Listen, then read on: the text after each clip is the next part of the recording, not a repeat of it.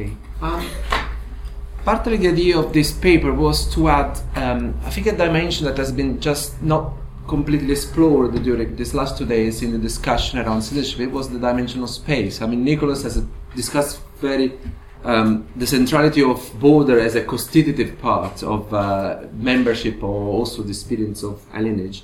Uh, but what I would like to focus in, in sense of the spatial dimension, is not as much the border, but also the experience of confine- confinement. And this is um, where the idea of the campzenship come, come from. So the paper aims to engage with current debates on the nature of camps and camps-like institutions in contemporary society, and in particular the space for human agency or absence of for those who inhabited them.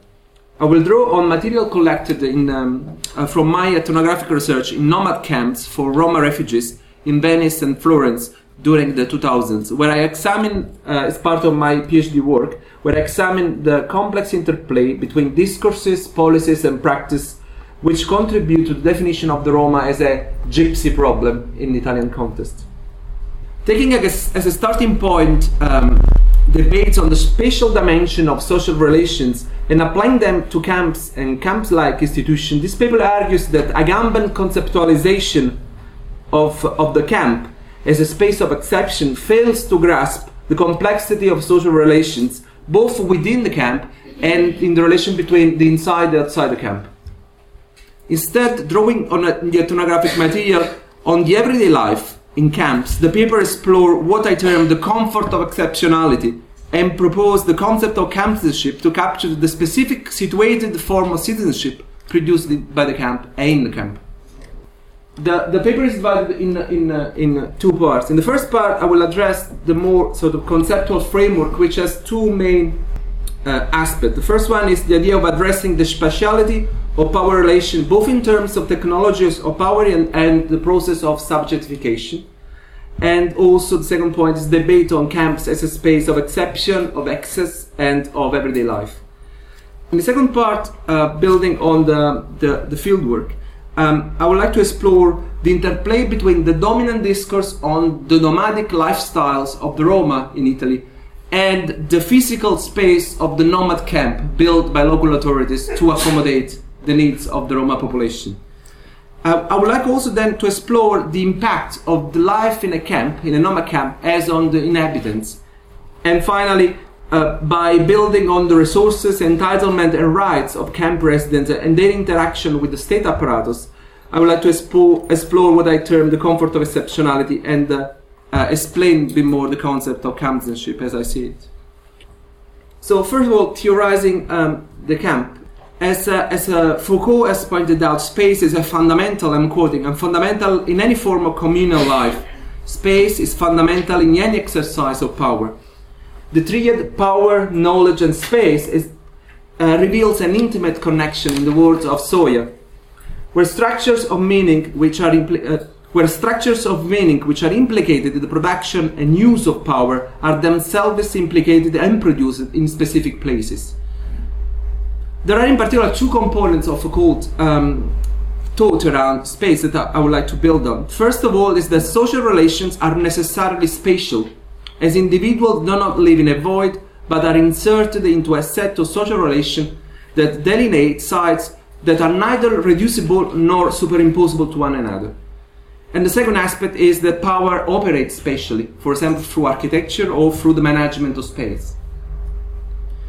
As far as the first component is concerned, I think that it helps me to illuminate the speciality of the encounter between the camp residents and the state apparatus and to see the everyday dimension of um, the operation through which the frontline bureaucrats, civil servants, and quasi state actors reify institutional level by which the Roma are um, understood by the state. Adopting the view that view that space is socially constituted and constitutive of the social has important implication, um, both uh, also in terms of the process of subjectification because it acknowledged and revealed the significance of spatiality for creating and sustaining a sense of self in the inhabitants of the camp.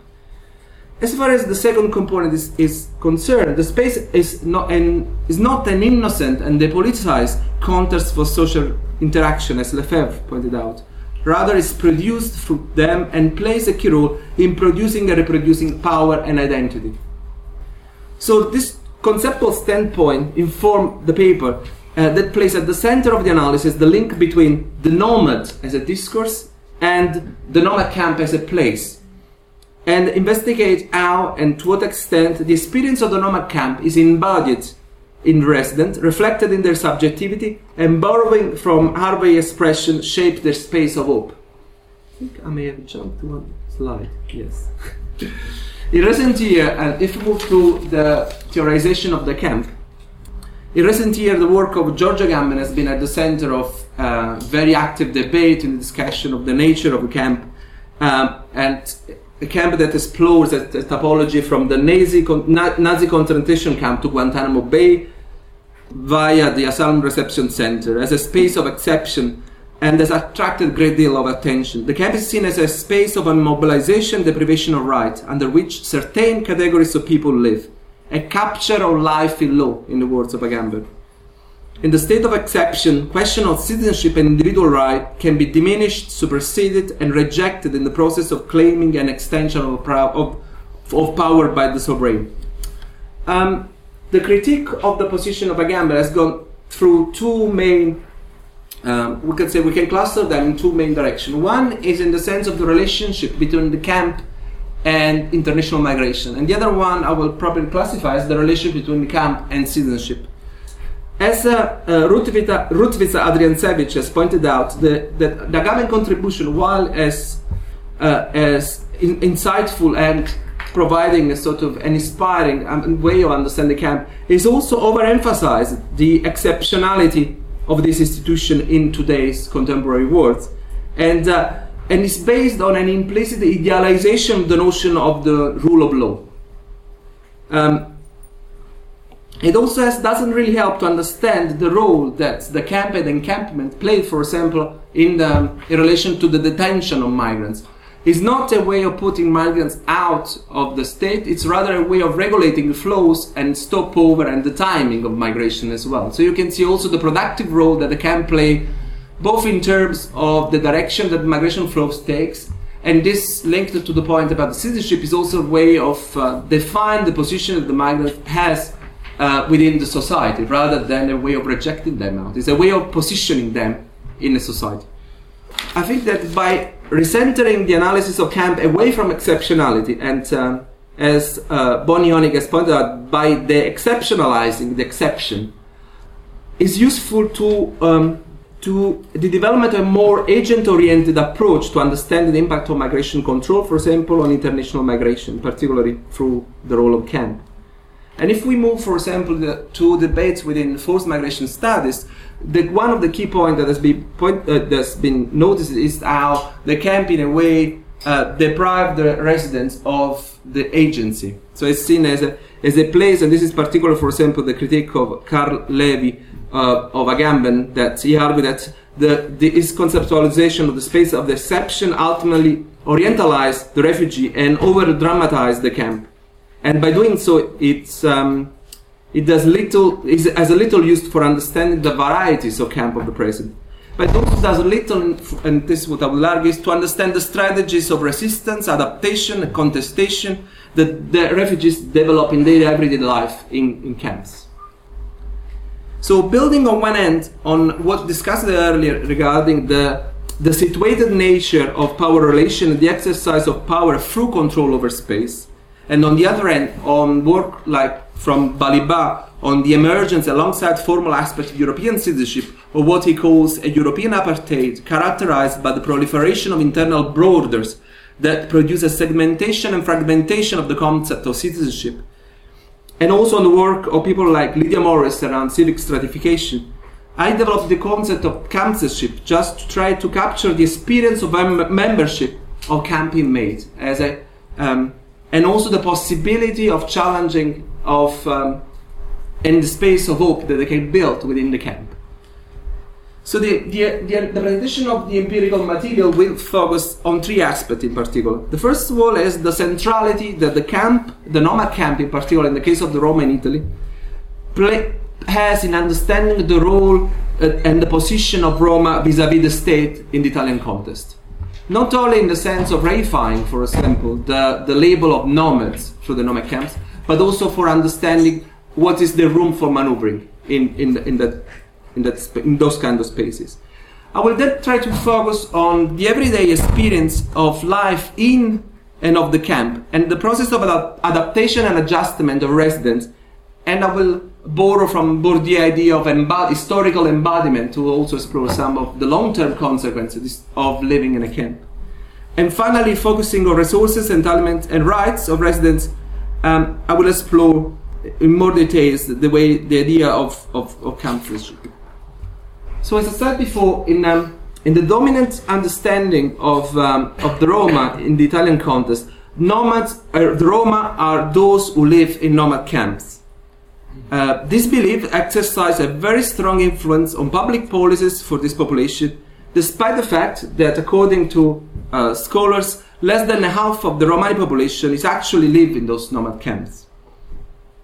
Together with a broad generalization uh, regarding an alleged genetically uh, genetic propensity of this community to crime and child exploitation, the belief that the nomad lives in nomad camp is conducive to an image of Romani population as self-marginalized and self-excluding, so an antisocial group.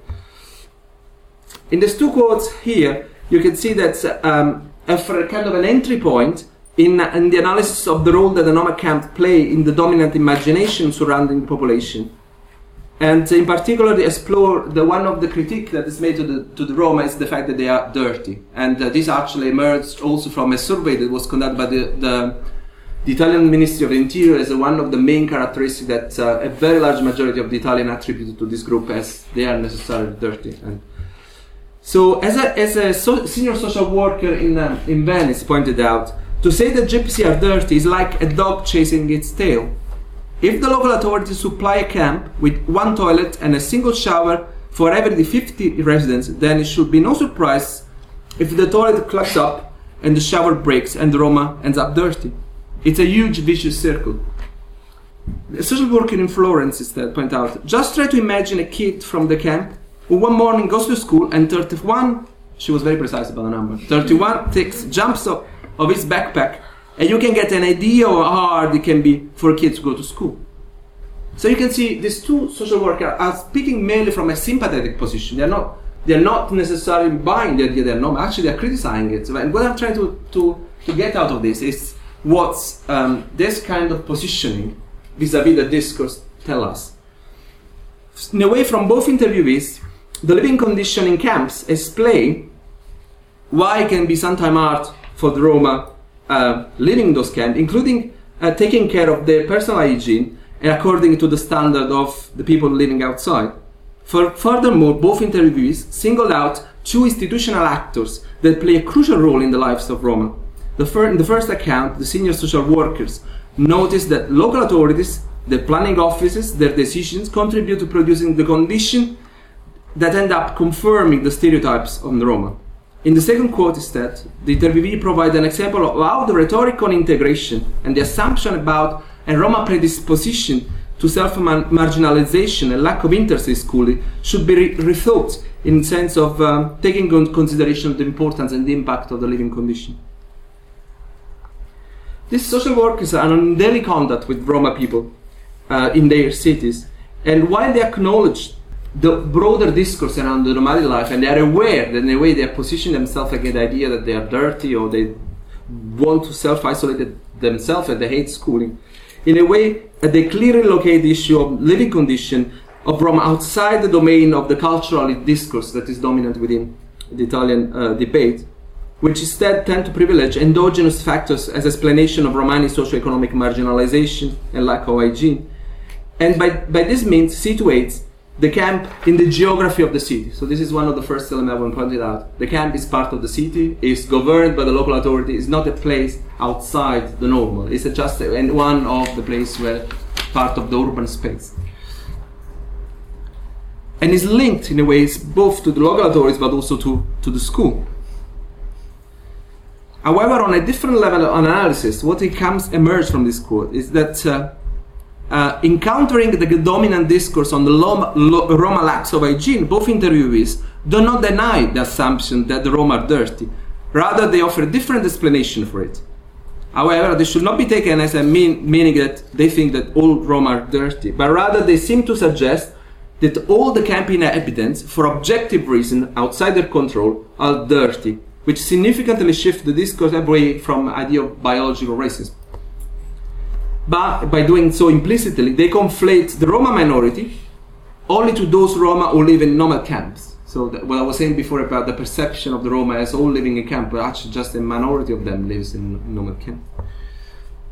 Confirming the dominant beliefs mentioned earlier. Therefore, um, it's not worthy that even if speaking on a broadly sympathetic perspective, interviewees' positionality, their role and everyday experience uh, with Romani clients surface in their gaze of Roma is essential those living in camps, since camps are the main loci of public assistance and control. Basically, the point here is the Roma that interact with the social services are those that live in camps. If the Roma is not in a camp, has much less contact with social services and become invisible. However, those who are entitled to speak for them are those who interact with them. So you got a very somehow um, partial view of all Roma that comes from the people who are in interaction with them. If we move the attention instead to the way that the Roma perceive the camp, we got a completely different uh, uh, view. By contrast to such strongly held belief about who are the Roma as those who live in Roma camps, the narrative of arrival of Roma refugees in Italian in, in Italian Noma camps tell a different story, a story of discovery, a bewilderment with the situation they encounter, and a situation very different from the one they had lived in Kosovo before. As one of the interviewers says, my dad came to meet us at the train station. We took a taxi that left us outside the camp. I couldn't believe what I saw. Dad, where is our house? I asked. This is it, he replied. Our house was an old caravan. I, I stepped in. I still remember the moment. There was one plate, one spoon, one pan, and a fridge with a single tomato and a can of tripe. Another respondent says, I didn't know places like that could exist. I didn't know my husband lived like this in Italy. I used to ask him, Why don't you take me with you? I thought he was having a good time, that Italy was a dream, a paradise. This interviewee, reunited with their family members, um, already living in Florence in uh, 1999, when, when the war forced them, uh, reunited when the war forced them to leave Kosovo. For all of them, the Nomad camp is an unexpected, even unimaginable discovery. For some interviewees, the contrast between the reality of the camp and the previous life in Kosovo and the failed expectation about it is overwhelming. As um, a man living in now in a council flat said, I arrived in Florence in 93 and I stayed in a camp for 23 days. To me, it seems like 230 days. I felt really bad. I cried every night. Sometimes I would escape and go to sleep in an hotel. If we now shift from the outside, the view of the Discovery camp, to the experience of living in the, in the camp. Um, living in a camp, sometimes briefly or sometimes for many years, affects and shapes the lives of residents in many ways. Livelihood strategies, attitude towards non-Roma, and understanding of the meaning of the word integration. Identity building as a situated process of making sense of the world, and even health, are all to different degrees produced by the camp. A Roma activist in Florence highlights some of the multiple impacts of the camp. The camp neither improved the situation nor changed it. It doesn't help the Roma participation in the social fabric, it rather holds back this process. The camp surrounds and excludes its inhabitants to the point that later people can say they are the Roma and they will always be the same, they will never change. The focus of attention here is mainly the relationship with the outside world. The, here, the speaker is actually is a Roma activist, so as part of his role is to interact with the outside, the city, the majority society, the local government. For the speaker, the camp and those who sponsor this solution, in particular the local authority, are responsible for the perpetuation of the status quo, which condemns residents to a frozen present with no alternatives and no way out. But this is not only the Roma who are affected uh, by these spaces. As such, camps not only impact on their attitudes towards the majority society, but also provide an argument to those who believe that Roma are happy living in camps and that they don't aspire to change their circumstances.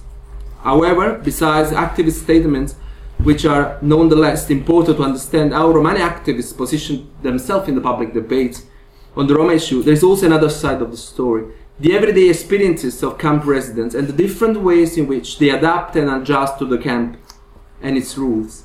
Focusing on everyday interaction, and we have discussed about the role of paying more attention of the everyday, the mundane aspect of uh, um, when discussing issues of citizenship and, and belonging um, reveals a more complicated story, shedding light on the internal dynamics and conflict, and importantly, enabling us to more fully appreciate camp residents' everyday lives, their sense of agency. And here I'm using a definition of agencies by the anthropologist Veena Das, who talks about the mundanity of agencies against a kind of heroic vision of what is agency, the revolutionary heroic act, versus the everyday capacity of coping with hard circumstances. Two Romani women offer, I think, um, an interesting description of the life in camp, showing the hardship and resilience of running a family confined in a few square meters of a caravan. One of them says, This isn't life.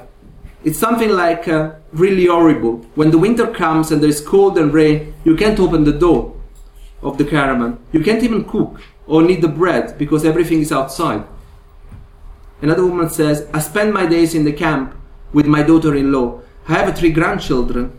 They like to stay with me. I don't care if they damage the car or nothing can be more important to me than them. The enforced proximity produced by the camp exacerbates internal tension and also foster uh, intra-community pressure and control. So, so another speaker says, there is nothing to like in the camp. It feels like some someone is always staring at you. Even when you go to the toilets, I hate hearing them speaks behind my back because I go out with an Italian boy. They accuse me of giving a bad example. They just don't understand that I want to be different from them. But another aspect which I think is really important to take into account is that uh, the residents are not alone in the camp. The style of management of these spaces plays. Okay. the, the space the style of management of these spaces play an important role. And uh, and people were talking about of the way the local authorities were regulating this space and somehow setting the rules, but also the imbalance of power relation within the camp, as I think it was really shaping the way they were approaching the, the local authorities and their claiming strategies was of primary importance. Moving quickly to the next point I wanted to make is the idea that uh, when we talk about the embodiment of the camp, but I think it's really interesting to look at a few um, research on um, epidemiological research that have been on camp and the impact on camp actually on the body of people as, as a way of really looking at precisely what we're talking about. It's not about only the experience of camp shaping your understanding of the world, but it's also shaping your body. And so the first thing there were research showing how the short life expectancies of people living in the camp uh, the impact on the health of the kids as a very interesting aspect to bear in mind when we talk about uh, looking at the impact on the camp in long term. This also complicates the critique I was making to the discourse, the cultural, culturalist uh, discourse. Because if you got generation of kids who are born in a camp, the camp became the space where they build their own identity. So you cannot just uh, say that discourse is wrong. You have to appreciate the historicity of the experience and some, somehow building it also in the strategies of uh, exit, if that is the case. So just moving to the final part, the one about campzenship. Um, that was all the title was about, so that was a very long introduction somehow. what I, would like to point out is that uh, from the experience of working in camps, there are three dimensions of the, why the camp provide, uh, uh, when I talk the comfort of exceptionality, the idea that the camp provides protection, recognition, and anonymity. But this I mean, when if you look at the, what happened in Italy in the 90s, there was no asylum legislation, there were no system of reception for the refugees from Yugoslavia, and the nomad camp be, became the only place where people would find a shelter. So what you see here, that the population in camps and these spaces that initially were thought for um, Italian Roma Sinti, which were like the Italian gypsy and travelers, became to be populated by different group of people, which were the, the, the, refugees, the forced migrants that came from a sedentary experience. So the camp grew at that point and they got resignified. However, they continue to keep the name of being nomad camps uh, over, over the 2000s. But there is also the aspect of the recognition. On one hand, being in a camp enables you to live on a, an economy of poverty. So the camp provide an economy within the camp. There is, for example, um, illegal dealing with um, uh, recycling of iron and other metals. Uh, which breach the regional legislation. So you are not allowed, for example, to move iron around, but in, within the camp you are allowed to do that. This, this understands also from the perspective of local authorities that the camp enable you more spaces of autonomy. But on the other hand, is also that by creating this sense of anonymity, you become just an indifferentiated Roma, uh, gypsy, that's basically enable you to breach the law somehow. On the other hand, is also creating the Roma as a group, as a political subject that can put claims to the local authority as a group. So this idea of the recognition, and you got, um, for example, Jonathan Zincone talks about the localism of rights as a characteristic of Italy, not only reference to the Roma, but also migrant in general. The idea that local authorities produce entitlements that uh, are uh, within the space of the local authorities that have no implication at the at the national level. So the sense, what my problem was that, uh, as this woman says here, I'm terrorized for the fear of being evicted from the camp. I fear that that will be well. They will say you are no longer entitled to live here. My permit of stay has expired. This is going to become of me if I'm evicted. I will become an homeless person. As a sense of well, the, the fact is you have to look at the reality of Roma that arrived as refugees. They were not allowed to apply for asylum. They were advised. Uh, they were given a humanitarian protection during the Kosovo crisis, for example and NGOs started to uh, advise them to apply for work permit. This was before that the Bossi-Fini law was introduced by the first government led by Berlusconi. At that point, if you were getting a work permit, you had a longer lifespan, up to four years, and you didn't need necessarily to retain the job that you had when you applied for. So the, the work permit would not decay if you lose the job. Then what happened was that the Bossi-Fini law came in place, the period of, uh, um, of the work permit was shortened. If you lose your job, you have only six months to get another job, otherwise you lose your permit. And most of Roma left as undocumented as a result of this. So there was quite interesting to see. What happened at that point was the local authorities felt that they had to provide some kind of solution to people who were there because there was an understanding you could not really send back. So what I'm interested here to capture this sense of uh, conflict between different level of governance of the presence of the Roma and also how the camp became kind of a specific space where the right and entitled entitlement takes shape. And this idea of local rights and so and this is the penultimate. Uh, as, as, a, as found interesting this quote from an interview with a police officer uh, who pointed out that the local authorities, and I was talking about what is why you engage with Roma if this is in breach of the national legislation. I was in, trying to understand what push, what is behind the way that each authority engage with them. The local authorities are responsible for denying the fundamental right to family reunion of Roma living in the camp, because even if you are officially authorized to live in the camp, if you apply for family reunion, the police will reject your application uh, and you have no, no chance to reunite with your family because the housing unit provided by the local authorities within the camp do not fulfill the legal requirement set by leg- national legislation for local authorities.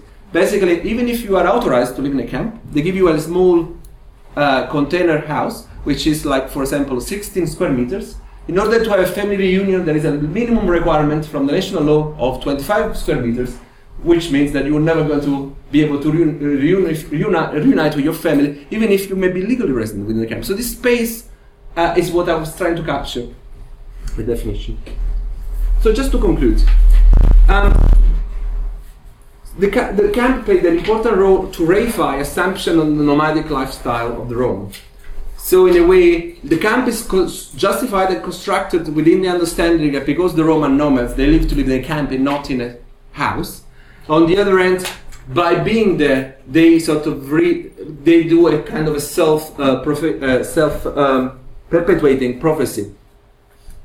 Uh, but they also you have to take into account that Nomad Camp offered an alternative in the absence of a national system of asylum, offering protection, anonymity, and recognition. I use a camp, campzenship as a way of understanding the, the relationship between the state and the camp resident, which on one side recognize everyday practice of resistance, appropriation, and adaptation as a situated act of citizenship, vis-à-vis an idea of the space of exception and of passivity of the resident, as a, as a way that Agamben definition of bare, li- bare life is not enough to understand the grounding of the entitlement that the Roma gain by living in the camps. And on the other end, also create a space for understanding the emergency of local rights um, in the Italian context. I also wanted to point out the impact of camp on the resident um, and important to look at it from a kind of longitudinal point of view. So you have to look at the historicity of the spirits of the camp, which has an impact when we start to think about uh, the legacy of the camp once you left it. So there is a lot of work to be done about what does entail, what that's what the camp and the fact I've been living 20 years in the camp left uh, live with you once um, once you leave. And finally, I think I want to close with this quote from uh, a Roman now living in a council flat in Florence. He says. I think that if you live in a camp for 20 years, you forget that what living really is. So this idea about understanding your role in society in relation to the space where you have been left live. Thank you.